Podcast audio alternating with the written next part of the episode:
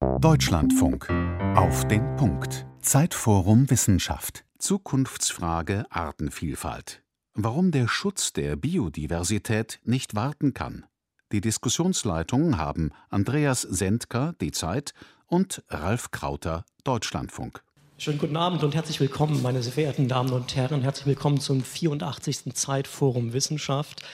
Wir freuen uns und wissen das sehr zu schätzen, dass Sie sich in den krisengebeutelten Zeiten, die wir gerade alle erleben, die Zeit nehmen, um mit uns gemeinsam einen Blick auf eine andere Krise von globalem Ausmaß zu werfen. Eine Krise, die die Lebensgrundlage der Menschheit nach Meinung aller Experten mindestens genauso stark mittelfristig bedroht wie der Klimawandel. Eine Krise, deren Tragweite aber den meisten Menschen noch nicht so recht bewusst ist. Wir wollen über das globale Artensterben sprechen, also den rasanten Verlust der biologischen Vielfalt auf unserem Planeten. Und wir werden erfahren im Laufe der Diskussion, warum wir es uns trotz all der drängenden anderen Probleme, die gerade unsere Agenda leider bestimmen, Stichwort Krieg in der Ukraine, warum wir es uns leider absolut nicht leisten können, den Schutz der Biodiversität noch länger auf die lange Bank zu schieben. Denn die Warnung des Weltbiodiversitätsrats, die sind in der Tat ziemlich klar und eindeutig. Wenn wir weitermachen wie bisher, dann droht in den nächsten Jahrzehnten eine von acht Tier- oder Pflanzenarten auf unserem Planeten auszusterben. Wir sind aktuell Zeugen des sechsten großen Massensterbens in der Geschichte der Erde. Und wir alle wissen, verantwortlich dafür ist unsere Art, unsere Art, uns die Erde untertan zu machen, unsere Art zu leben und Raubbau an der Natur zu betreiben. Beim UN-Biodiversitätsgipfel, der in gut einem Monat im chinesischen Kunming beginnen wird, da nimmt die Weltgemeinschaft einmal mehr Anlauf, um die Weichen richtig zu stellen für einen wirksameren und effizienteren Artenschutz. Und bei den aktuell laufenden Vorverhandlungen in Genf, da feilschen die knapp 200 Vertragspartner der UN-Biodiversitätskonvention derzeit schon um die Formulierung der neuen Ziele. Wo stehen wir aktuell beim Schutz der Biodiversität? Was müssen wir tun, um das Artensterben zu bremsen? Und wie stehen die Chancen, dass die Unterhändler beim Weltbiodiversitätsgipfel in Kunming dann vielleicht doch am Ende Anfang Mai Nägel mit Köpfen machen können? Darüber wollen wir in den nächsten 45 Minuten diskutieren und mein Kollege Andreas Senker von der Zeit stellt jetzt die drei renommierten Experten vor, die wir eingeladen haben, um ihr Wissen mit uns zu teilen. Ja, wir diskutieren heute Abend mit äh, Antje Boetius, Meeresbiologin, Direktorin des Alfred Wegener Instituts für Polar- und Meeresforschung. Ich habe gelesen, als Kind wollte sie eigentlich Piratin werden und heute kämpft sie gegen die Ausbeutung der Meere. Bettina Hoffmann, parlamentarische Staatssekretärin am Bundesumweltministerium, Mitglied des Bundestages, eine promovierte Biologin. Mit Omid Noripur war sie gemeinsam Spitzenkandidatin der hessischen Grünen im Bundestagswahlkampf 2021 und sie ist sehr lange in den Themen drin, die wir heute diskutieren. Und Josef Setteler, Leiter des Departments für Naturforschung am Helmholtz-Zentrum für Umweltforschung in Halle. Er ist einer von drei Co-Vorsitzenden des Weltbiodiversitätsrates. Englisch heißt das Intergovernmental Platform of Biodiversity and Ecosystem Services. Oder er hat es mir vorhin gesagt, man spricht jetzt ein bisschen wie ein Schluck auf aus. IPBES. So heißt dieses Gremium. Und es ist sozusagen das Parallelgremium zum Ihnen vielleicht am besser bekannten IPCC, dem Weltklimarat, der Weltbiodiversitätsrat. Man kann die Krise, über die wir sprechen, natürlich in abstrakte Zahlen fassen. Das passiert ganz oft. Eine von acht Arten ist vom Aussterben bedroht oder eine Million Arten sind gerade akut gefährdet oder 77 Prozent der Landfläche und 87 Prozent der Ozeane, die sind schon durch das Wirken des Menschen einfach nachhaltig verändert aber das klingt mir immer so abstrakt, auch wenn es unfassbar groß klingt. Aber was bedeutet das denn konkret, wenn man hinguckt, Antje Boetius? Wie nehmen Sie denn wahr, dass Arten sterben? Als äh, Meeresforscher ist das, was uns alle betrifft, was so wahnsinnig wehtut, das Wissen, dass wir kaum mehr etwas tun können für das Überleben der globalen Korallenriffe, weil die globalen Prozesse, die dahinter stehen, dass diese Lebewesen, die so uralt sind, sie gehören zu den ältesten Tieren der Erde, sie sind durch Katastrophen gegangen bei anderen Massensterben, aber jetzt sind Zahlen auf einer Geschwindigkeit des Verbleichens, die man übrigens aus dem All sehen kann, Mein Kollege und Freund Alexander Gerst hat von der ISS aus gesagt, wisst ihr was, man kann Artensterben aus dem All sehen. Die Bleiche der Korallen ist von dort oben zu betrachten. Und wenn man jetzt weiß, dass Leben nicht eine Anhäufung von einzelnen Arten ist, sondern dass es um Netzwerke geht, wenn man sich dafür interessiert, was lebt denn von einem Korallenriff, die so gefährdet sind, dann sagen wir, es sind ungefähr ein Drittel der marinen Arten, die an und in Korallenriffen fressen, leben. Und die sind dann natürlich, wenn ihre Bau, ihre Ingenieursart verschwindet, auch gefährdet. Diese Kettenreaktionen sind das, was uns für die Meere besorgt und die Korallenriffe sind hier das erste, eines der zentralen Indikatoren des Zustands des Planeten Erdes, die betroffen sind. Josef Settel hat, glaube ich, als Kind schon Schmetterlinge gesammelt im Allgäu seiner Heimat und ist heute Experte für Schmetterlinge, aber eben auch einer der Co-Autoren des großen IPBES-Berichtes. Josef Settel, jenseits der dort zusammengestellten erschreckenden Fakten, was ist Ihr persönliches Erleben von Artensterben? Das ist so schön das Allgäu erwähnten, da gehe ich dahin zurück. Im Prinzip ist es eine Kindheit, die in einem Lebensraum stattfand, das geprägt war von Blütenreichtum, von Grünland, was aber nicht nur grün war, von entsprechenden Inseln, so man sagen, so Augen in der Landschaft, was so Moore und sowas waren. Und heutzutage haben wir eher eine Landschaft vor uns. Ich war da vorgestern erst wieder, das ist einfach ernüchternd. Es ist, ist wirklich ganz grün, und zwar sattgrün und auch sonst nichts, also sehr vereinfacht gesagt. Ich sage ja öfter mal das Gülle-Entsorgungsgrünland. Also zumindest eine Landschaft, die die letzten 30 Jahre sehr stark sich verändert hat und zwar richtig sichtbar für uns den Verlust an Vielfalt erlitten hat. Ob man die Schmetterlinge kennt, die kenne ich jetzt ganz gut und da sieht man das auch, wie viele Arten es weniger sind, die man nicht mehr sehen kann eben. Oder einfach auch die ganzen Bestände in ja, blühende Wiesen. Das sind Sachen, die es nicht mehr gibt. Im Allgäu wird sechs, sieben, achtmal im Jahr gemäht da kommt kein Insekt mehr durch, logischerweise. Also eine ganz starke, für mich persönliche Komponente über die letzten 50 Jahre, wo man einfach sieht, da ist Vielfalt verloren gegangen. Landschaftsvielfalt, auch Heimat so ein bisschen anders geworden, als es mal war und auch Vielfalt von Arten. Wenn man das jetzt abstrakt in einen Bericht zusammenfasst, wie laut muss so ein Bericht werden, damit man damit durchdringt zu politischen Entscheidungsträgern in die globale Debatte hinein, über die wir gleich reden möchten? Also der Bericht, den wir gemacht hatten, dieses globale Assessment, war ja ein co-produzierter Bericht zwischen den Regierungsdelegationen und der Wissenschaft. Das heißt, es ist a priori ein gemeinsames Werk gewesen und hat von daher natürlich schon den direkten Zugang, zumindest theoretisch, zu den Entscheidungsträgern damit gehabt. Die haben es ja mit verabschiedet. Wie viel dann hängen bleibt, ist immer schwer zu sagen. Und vieles davon, was wir dachten, das schon ziemlich zügig sich umsetzen ließe, ist ein bisschen zäher. Da kommen wir zu Kunming dann als Thema. Aber es ist so zumindest, dass man diese gemeinsam erarbeiteten Wissensstände auch in der Politik wiederfindet. Da kommt vielleicht dann die Frau Hoffmann mit rein, wenn es darum geht, wie ich dann solches, was ich erkenne, was ich weiß, in diesem, soll man sagen, in der Konkurrenz der ganz verschiedenen Krisen oder wie auch immer letztlich auch unterbringen kann, um dementsprechend Bedeutung zu verleihen. Das heißt, ich denke, wesentlich ist zu wissen, dass es das gibt, was wir als Konsensdokument haben und das können alle gesellschaftlichen Gruppen auch einsetzen, nach dem Motto, ihr habt euch verpflichtet. Und ich glaube, Politik wird dann leichter, wenn auch entsprechend der Druck auch von unten kommt, Dinge umzusetzen. Muss man dazu der Natur, das ist ja jetzt einige Male geschehen, quasi einen Preis anhängen, damit man Menschen klar macht, was es kostet, sie zu verlieren. Wir haben in der Klimadebatte das CO2-Äquivalent, das wir irgendwie bepreisen. Muss man der Natur einen Preis anhängen, damit in dieser sehr stark von ökonomischen Debatten, von Wirtschaftswachstum, von Ressourcenverbrauch dominierten Welt die Natur einen Platz findet.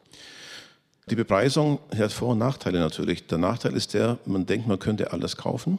Und das ist natürlich bei weitem nicht der Fall. Und wir verwenden gelegentlich Preise, wenn es darum geht, so ein bisschen zu vergegenwärtigen, was bedeutet der Verlust.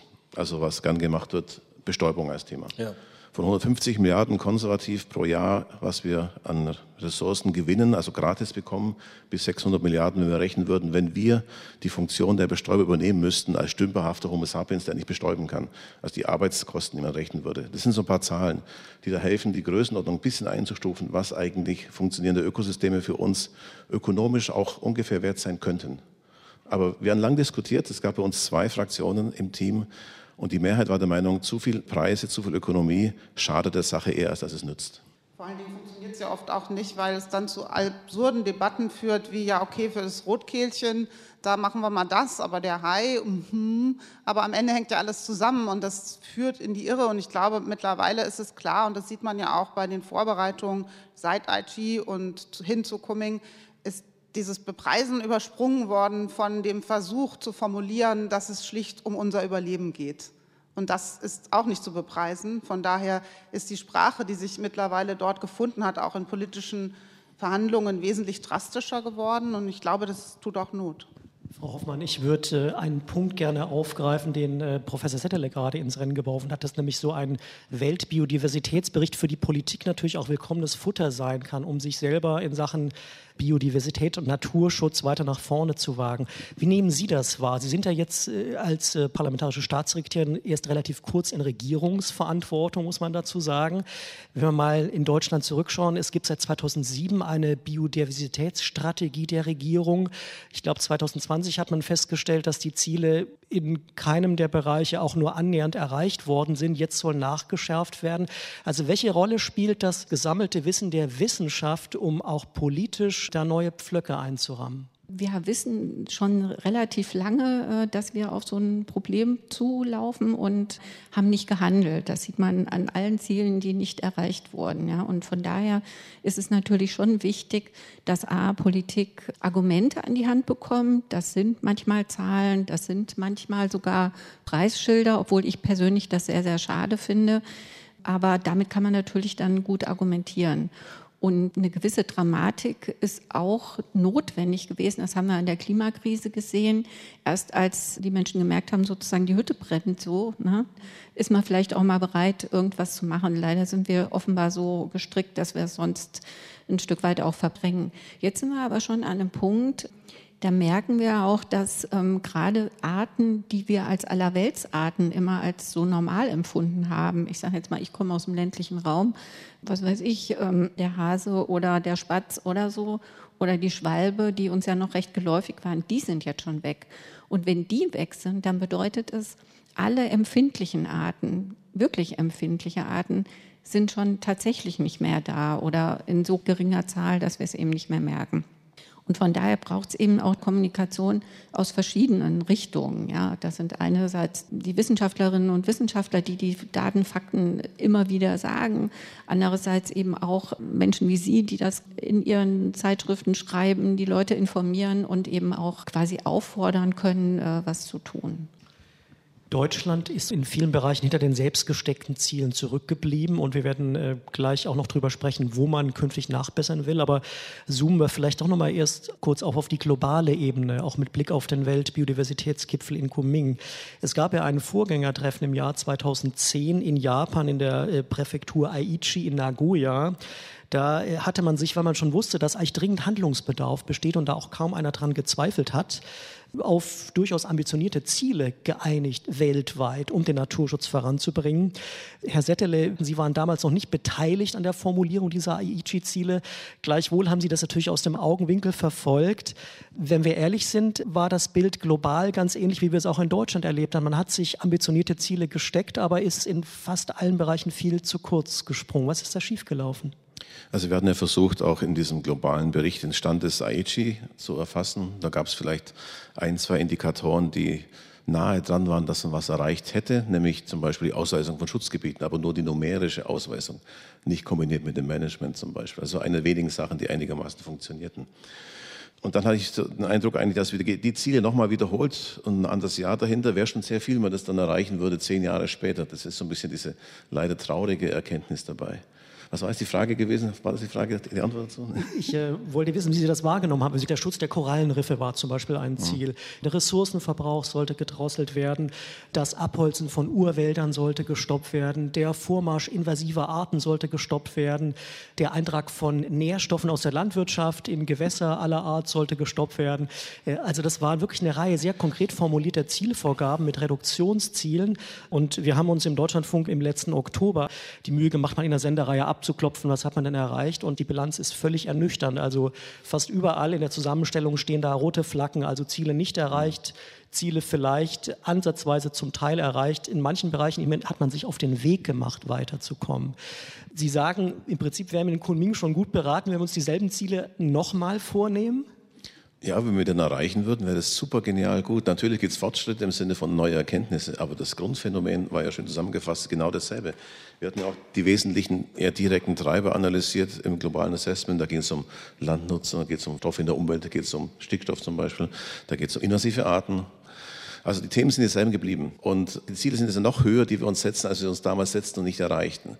Das ist erstmal ja okay. Nur wenn Ziele irgendwann so hoch sind, dass sie praktisch nicht erreichbar scheinen, weiß ich nicht, ob das immer die beste Vorgehensweise ist. Ich glaube, ein Riesensprung ist gemacht worden in der Klarheit, dass das alles Elemente eines Problems sind. Und auch die Zusammenarbeit zwischen dem Klimarat und dem Biodiversitätsrat hat sich ja vollständig verändert bis zur Herausgabe gemeinsamer Beschlüsse und Einschätzungen. Und ähm, auch jetzt wieder bei dem gerade erschienenen äh, Bericht der Arbeitsgruppe, die sich mit der Vulnerabilität, der Empfindlichkeit von uns Menschen beschäftigt, ist ganz klar zusammengefasst, dass Klima, die Klimaveränderung eine solche Bedrohung für die Artenvielfalt geworden ist und wiederum die Artenvielfalt ein so wesentliches Schutzelement darstellt. Alle diese fantastischen Ökosysteme, die CO2 zurückholen aus der Atmosphäre und auch halten können, wie Moore zum Beispiel, dass das also eins ist und man das zusammen begreifen muss und die Drücke auf die Artenvielfalt dort vermindern muss, wo wir das als einzelne Menschen direkt tun können gegenüber dem CO2, was äh, nur global zu bewältigen ist. Ähm, da sind viel, viel klarere Beschlüsse, die aber auch einen neuen Ehrgeiz jetzt erfordern. Ich glaube, das war ein ganz wichtiger Punkt, dass man jetzt erkennt, wie eng das alles miteinander zusammenhängt. Also wir sagen ja, die Artenkrise ist die Zwillingskrise der Klimakrise und das drückt das ziemlich gut aus, finde ich. Und diese Erkenntnis, die müssen wir jetzt aber auch in Handeln umsetzen. Diese Zieldebatten, die waren wichtig zu ihrer Zeit. Aber wenn man jetzt mal guckt, die UN sagt jetzt äh, beim Thema Nachhaltigkeit, da geht ja alles mit rein. Das ist ja eigentlich noch viel umfassender, was ich eigentlich noch besser finde. Da sagt man, wir müssen jetzt in einer Dekade des Handelns sein. Und das ist das, was wir jetzt wirklich brauchen, weil wir einfach keine Zeit mehr verlieren können.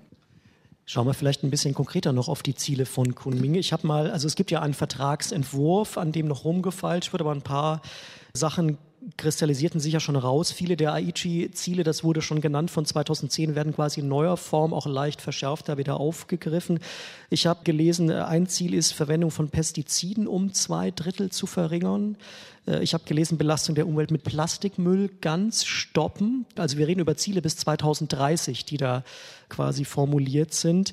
Und da steht auch noch drin, den Nährstoffeintrag, über den wir gerade schon gesprochen haben, durch Düngemittel aus der Landwirtschaft halbieren. Das ist auch eine größere Zielvorgabe als vorher. Und der vielleicht allerzentralste Punkt, über den wir jetzt noch sprechen können, ist der, dass ab 2030 30 Prozent der Erdoberfläche unter wirksamen Schutz gestellt werden sollen. Das klingt aus der Sicht vieler Laien nach einem völlig unrealistischen Ziel. Ist es das oder ist es doch sinnvoll? Ich finde es ein total realistisches Ziel. Also wenn wir noch überlegen, dass wir als Menschheit angenehm überleben wollen, kann es nur realistisch sein, letztlich als Minimalziel.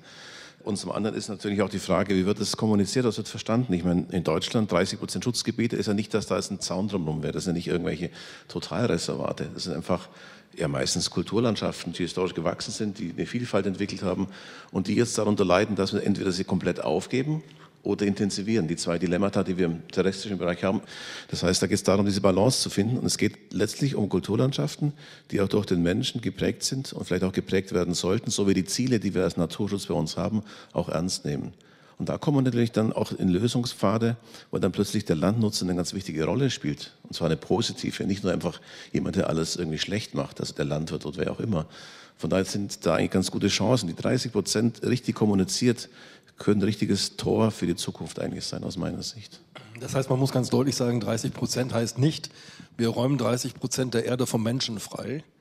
Es gibt ja solche Nationalparkgeschichten historisch in Afrika, wo ganze Stämme vertrieben worden sind, Zäune um Parks gezogen worden sind und man den Bereich sozusagen gesperrt hat. Das ist hier nicht gemeint. Also ganz wesentlich noch als Punkt ist der noch, wir haben im globalen Assessment ganz bewusst die ganzen Wissensschätze von indigenen und lokalen Bevölkerungen eingebaut. Es gibt fast keinen Fleck auf der Welt, der nicht vom Menschen in irgendeiner Form beeinflusst ist, also mehr oder weniger stark natürlich. Das heißt, die Idee einer Natur ohne den Menschen ist eigentlich völlig überholt. Es geht nur darum, dass der Mensch eine zentrale Rolle hat, Teil des Systems ist und es letztlich immer darum geht, das menschliche Wohlbefinden in den jeweiligen Kontexten idealerweise hinzubekommen. Also wir haben fast nirgends diese reinen menschenleeren Gebiete. Und diese alten Sachen, das waren ja, soll man sagen, fast genozidale Aktivitäten. USA, ich meine, es war genau dasselbe. Die Urbevölkerung wurde rausgetrieben aus ihren Nationalparks. Aber das ist genau das, was, glaube ich, gar nicht funktioniert. Kann nicht funktionieren, weil die Systeme ja dadurch auch erhalten werden, dass Leute sich dafür einsetzen und darin leben. Aber es geht natürlich schon, so ehrlich muss man sein, darum äh, zu sagen, dass man mal mindestens 10 Prozent der Flächen unter strengen Schutz stellt. Das heißt jetzt nicht, dass die Leute da ausgesperrt werden. Da kann man natürlich auch Freizeit verbringen und andere Aktivitäten. Wir haben absolut nutzungsfreie Zonen praktisch gar nicht mehr. Wir haben einige wenige Nationalparke, wo es Kernzonen gibt, wo die Leute nicht hin können. Aber das meiste ist zugänglich und das soll auch so sein. Es geht darum, einen kleinen Teil aus der wirtschaftlichen Nutzung zu nehmen und zu sagen, alles andere drumherum ist ein sinnvoller Puffer oder kann vernetzt werden. Wir wollen also zum Beispiel auch unsere Schutzgebietsstrategie äh, neu auflegen hier in Deutschland und sagen, wie können wir unsere Schutzgebiete vernetzen. Das können die Uferrandstreifen sein von Bächen und Flüssen. Das können Wege sein, das sind Wälder, die im Zusammenhang stehen und so. Also es geht darum, einen Teil quasi aus der wirtschaftlichen äh, Nutzung rauszunehmen. Und das müssen wir uns einfach leisten. Also das ist ja kein Luxus, dass wir unsere Arten schützen wollen. Es geht ja um unsere Lebensgrundlagen. Es geht darum, dass wir auch in diesem Netzwerk des Lebens auch unseren Platz haben. Und wenn dieses Netz immer löchriger wird, dann trifft es uns ja auch. Und wir merken es ja. Wir sehen ja auch, dass Pandemien zum Beispiel auch was mit Naturzerstörung zu tun haben. Und dann trifft es uns existenziell an unserer Gesundheit. Und dann finde ich, dann ist es okay, dass wir sagen, 10 ähm, Prozent aus der Nutzung im Wald zum Beispiel, das wird Wildnis. Wir haben in Deutschland ein Wildnisziel von 2 Prozent der Fläche. Das heißt, auf 98 Prozent der Fläche ist eben nicht mehr unsere heimische Wildnis. Und heimische Wildnis ist was total Erlebenswertes eben auch und Schätzenswertes. Nun muss man sagen, wir leben in Deutschland natürlich nicht gerade in einem Hotspot der Biodiversität auf der Welt. Also wenn wir Flächen unter Schutz stellen, ist die Artenzahl, die wir da unter Schutz stellen, eine andere, als wenn wir Flächen auf Borneo oder im Amazonasdelta unter Schutz stellen würden. Müssen wir da differenzieren? Müssen diese 30 Prozent der Flächen nicht auch auf eine bestimmte Art und Weise verteilt sein, was die Meere angeht, was auch die Landflächen angeht? Da gibt es natürlich heftige Debatten, gerade eben auch wieder, weil die Geschwindigkeit des Klimawandels ja eine Fläche, der man, wo man denkt, die ist jetzt so und wird jetzt 50 Jahre so bleiben, dass es einfach nicht mehr zutrifft. Aber aus den wissenschaftlichen Prozessen heraus weiß man um die Verschiebung und kann die mit einbeziehen. Leider ist die Wahrheit auch, dass es gar nicht mehr so einfach sein wird, bei vielen Netzwerken von Lebewesen, bei vielen Ökosystemen ist es auch gar nicht möglich, die Natur sich ganz alleine selbst zu überlassen, weil dann die Schutzziele für bestimmte Arten nicht erreicht werden können, weil die Pflege brauchen mittlerweile. Gerade bei den Bäumen ist es furchtbar, weil Bäume sind echte Sensibelchen. Die sind noch gefährdeter als viele andere Tierarten und sind so abhängig, Bäume in ihren Wurzeln, von so vielen anderen Umständen, Mikroben, die Böden und so weiter. Und das bringt mich nochmal zu dem Thema eines ganz wichtigen IG-Ziels, was auch einfach ist, dass Menschen verstehen, was Vielfalt ist und wie sie funktioniert und dass wir Menschen ein Verhältnis äh, zur Natur entwickeln, eine Liebe zur Artenvielfalt und zu den Arten um uns herum, das uns befähigt, überhaupt im Sinne der Natur und Fruchtbarkeit der Natur zu denken. Das hört sich jetzt vielleicht esoterisch an, wenn ich das so sage, aber wenn Sie mal überlegen, was für Sie eine gesunde, heile Natur ist und wie Ihre Kinder oder Enkel das definieren würden, dann stellen Sie schnell fest, dass das für uns Menschen ein echtes Problem ist, überhaupt eine Referenz zu haben. Für was treten wir ein? Wie soll denn das aussehen? Und malen wir uns die einfach so auf, die Erde, oder haben wir davon einen Begriff, welche Natur wir eigentlich meinen?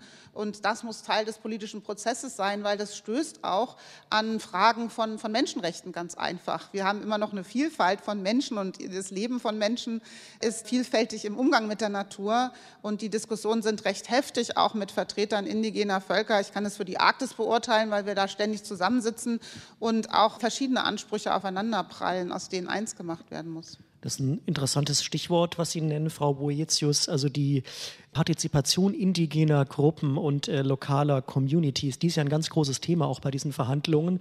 Das hängt damit zusammen, dass 90 Prozent der Biodiversität sich eben genau in Regionen findet, die primär auch von solchen indigenen Gruppen zum Teil besiedelt wird. Das heißt, man muss mit denen ins Geschäft kommen sozusagen und die mit ins Boot bekommen, diese Lebensräume zu schützen, in denen sie wohnen. Aber da zeichnen sich eben dann auch schon Konfliktlinien ab, gerade auch mit Blick auf Kunming. Also ich habe von einem Beispiel gelesen in Indien und einem im Kongo. Da gab es eben äh, lokale Gruppen, die gar nicht äh, begeistert sind von diesem Etappenziel, bis 2030 30 Prozent der Land- und Meeresflächen unter Schutz zu stellen, weil das für die dann zum Beispiel konkret bedeuten würde, sie müssten ihre angestatteten Lebensräume verlassen, um Tigerpopulationen, die dort vor Ort eben schützenswert sind, zu schützen. Und manche indigene Gruppen werden das quasi als erneute koloniale Landnahme, dass da also jetzt irgendwelche schlauen Wissenschaftler und Regierungen aus dem Westen wiederkommen, um ihnen zu sagen, wie sie ihr Leben zu führen haben. Wie lassen sich solche Interessenkonflikte lösen? Weil das ist ja eine der ganz zentralen Aufgaben auch von Kunming. Also zum einen ist es wesentlich, dass diese Gruppen alle mit am Tisch sitzen. Eine ganz wichtige übrigens Fortschritt im Vergleich zu früheren Aktivitäten, auch bei IPCC, wo einfach das ganze Wissen, die ganzen äh, Bedingungen, unter denen die Menschen leben, als relevant auf Augenhöhe mit betrachtet werden. Das heißt, natürlich kann ich für den Tiger in Indien, da kenne ich mich jetzt nicht so genau aus, aber den Tiger in Indien ist natürlich eine Zielsetzung, die ich dann regional auch oder lokal umsetzen muss oder vielleicht auch Lösungen finden muss dafür.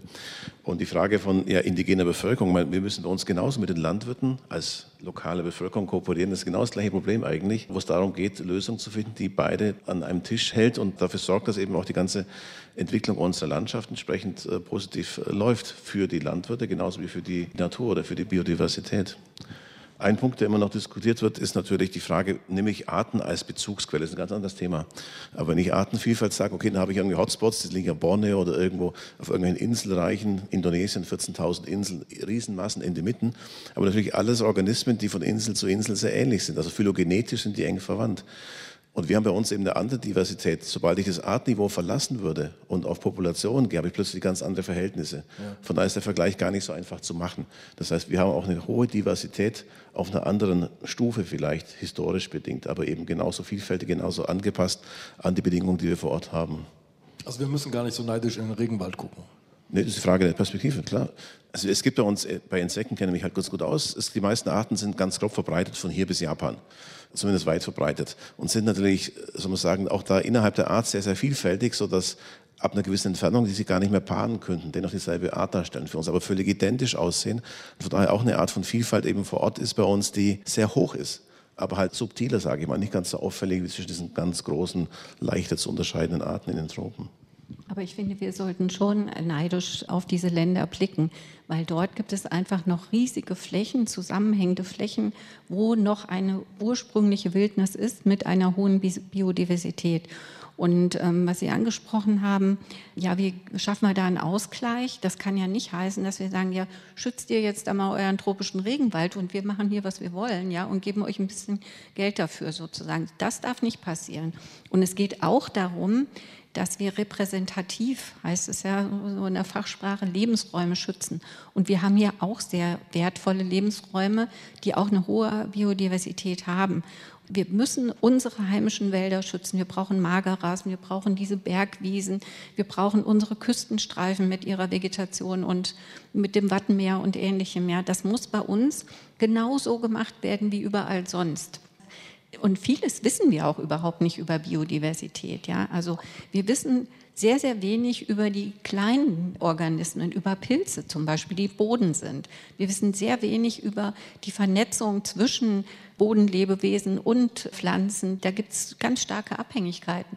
Das muss auch noch erforscht werden, ja. Und da können wir auch hier noch unsere Hausaufgaben machen. Ein verborgener Reichtum, der auch ein verborgener Verlust sein kann.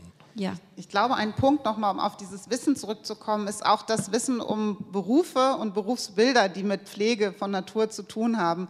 Also ich komme aus einer Familie, die Seefahrt und zum Teil sogar äh, inklusive Walfang hatte und Küstenmenschen immer dabei hatte.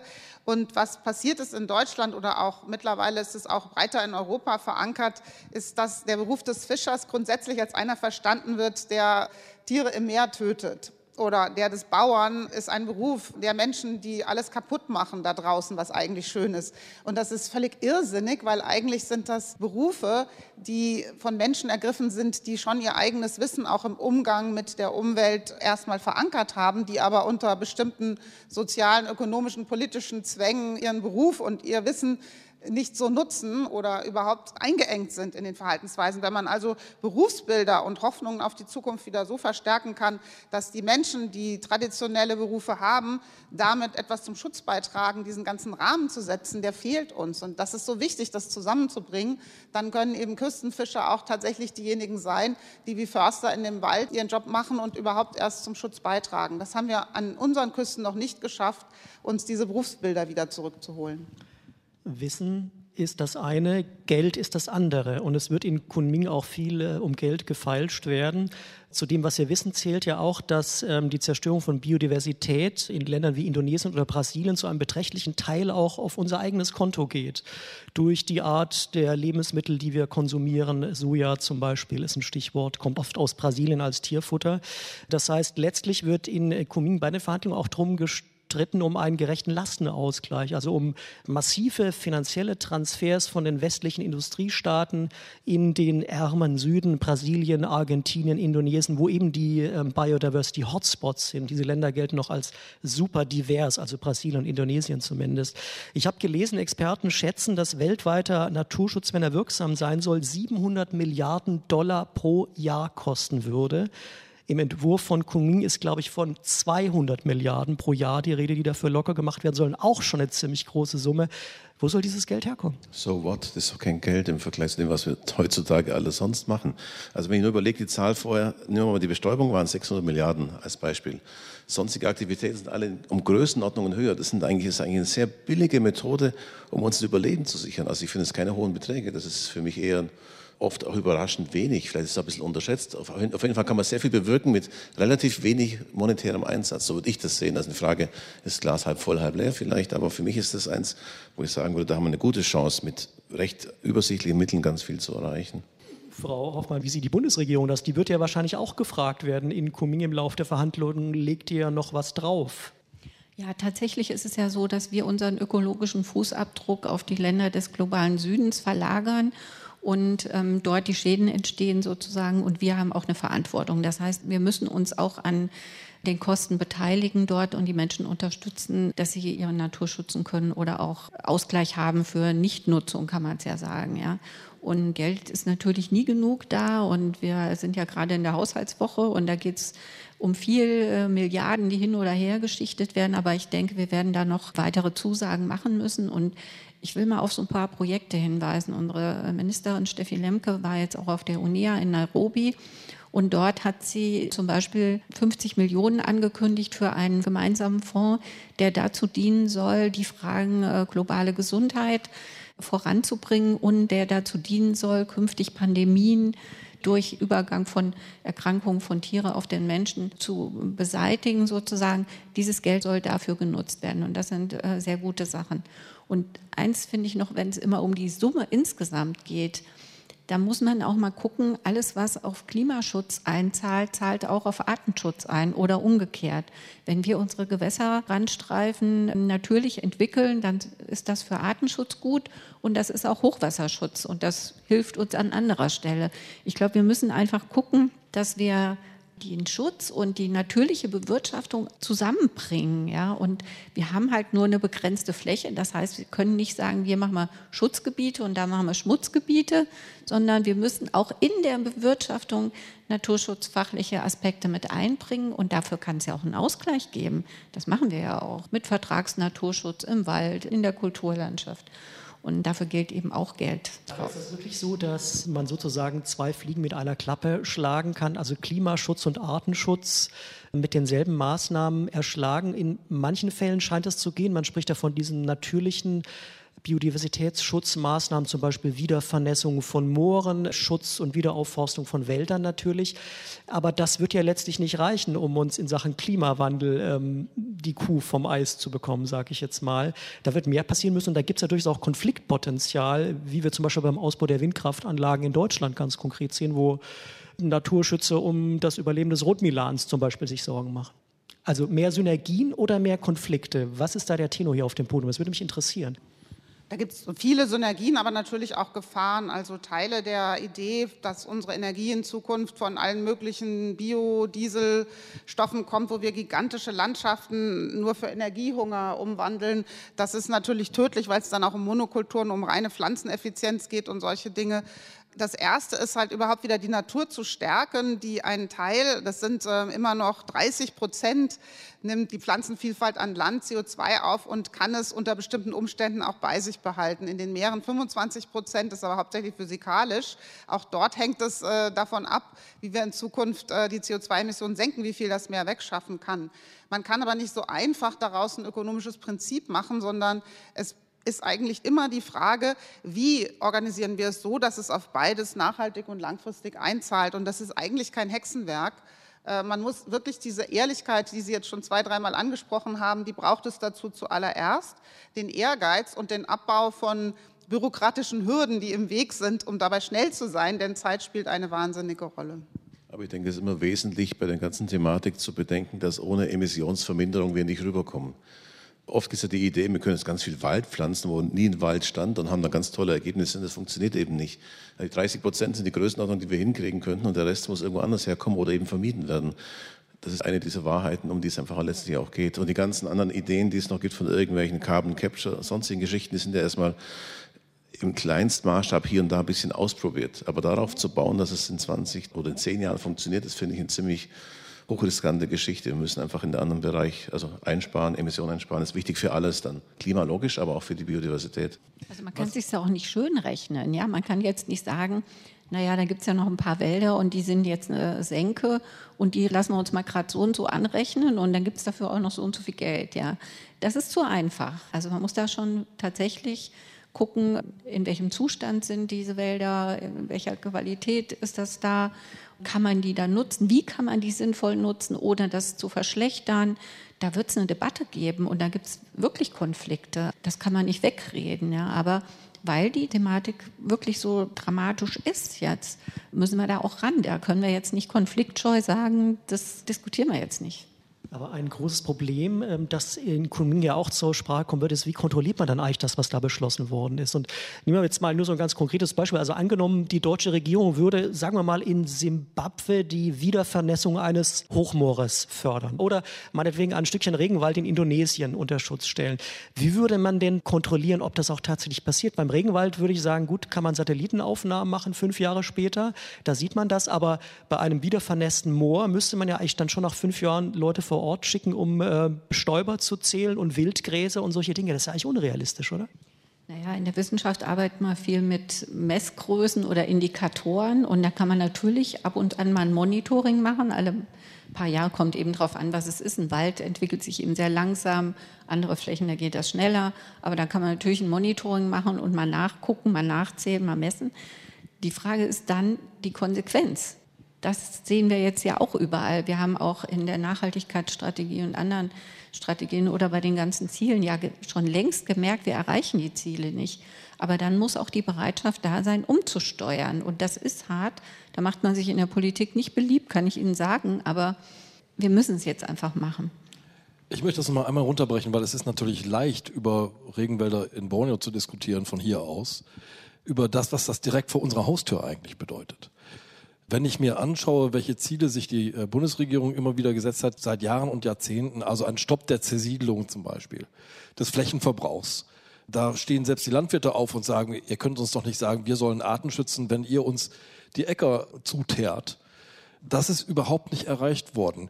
Haben Sie das Gefühl, Frau Hoffmann, dass inzwischen der Druck hoch genug ist, um hier wirklich konsequent zu handeln? Oder gibt es immer noch den klassischen Zielkonflikt zwischen Naturschutz und Wohnungsbau, Infrastruktur, Wirtschaftsförderung. Wie lässt sich der auflösen? Ja, den gibt es äh, tatsächlich und natürlich äh, immer noch. Ja, also wir sehen auch, wie schnell äh, Ziele wieder über den Haufen geworfen werden, wenn sich die aktuelle Lage ändert. Ja, dann sind andere Dinge wichtig, dann wird das Geld für was anderes gebraucht, dann möchte man auch keinen Konflikt hochkochen lassen und so weiter. Aber ich glaube, es ist wirklich äh, höchste Not, das sagen alle Gutachten, alle Wissenschaftlerinnen, Wissenschaftler und auch die Menschen merken es ja im Alltag. Ich habe es anfangs, als Sie erzählt haben, wie Sie das, den Verlust der Artenvielfalt erleben, nicht gesagt. Also ich komme, wie gesagt, vom Dorf und ähm, morgens früh hat man sonst äh, eine Vielzahl von Vögel zwitschern hören und das ist nicht mehr so. Und das merkt auch meine Nachbarin und mein Nachbar.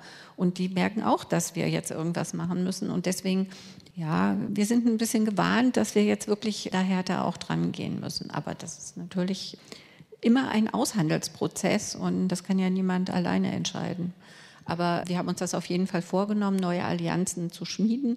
Wir müssen Klimaschutz machen, wir wollen Erneuerbare ausbauen, wir wollen das mit den Landwirten und Landwirtinnen zusammen machen, aber wir wollen natürlich auch unsere Naturschutzziele nicht aufgeben und Maßnahmen schleifen oder sowas, sondern das müssen wir irgendwie zusammenbringen. Das ist keine leichte Aufgabe, aber wir haben uns das zum Ziel genommen dieser Umbau, über den wir sprechen, der kann ja tatsächlich nur gelingen, wenn die Gesellschaft auf breiter Front mitgenommen wird. Wir reden ja tatsächlich über eine große Transformation eigentlich, die unseren kompletten Lebenswandel ja eigentlich mit auch betrifft, wenn es darum geht, Ressourcenverbrauch einzuschränken, auch in Deutschland, aber natürlich ganz konkret auch global.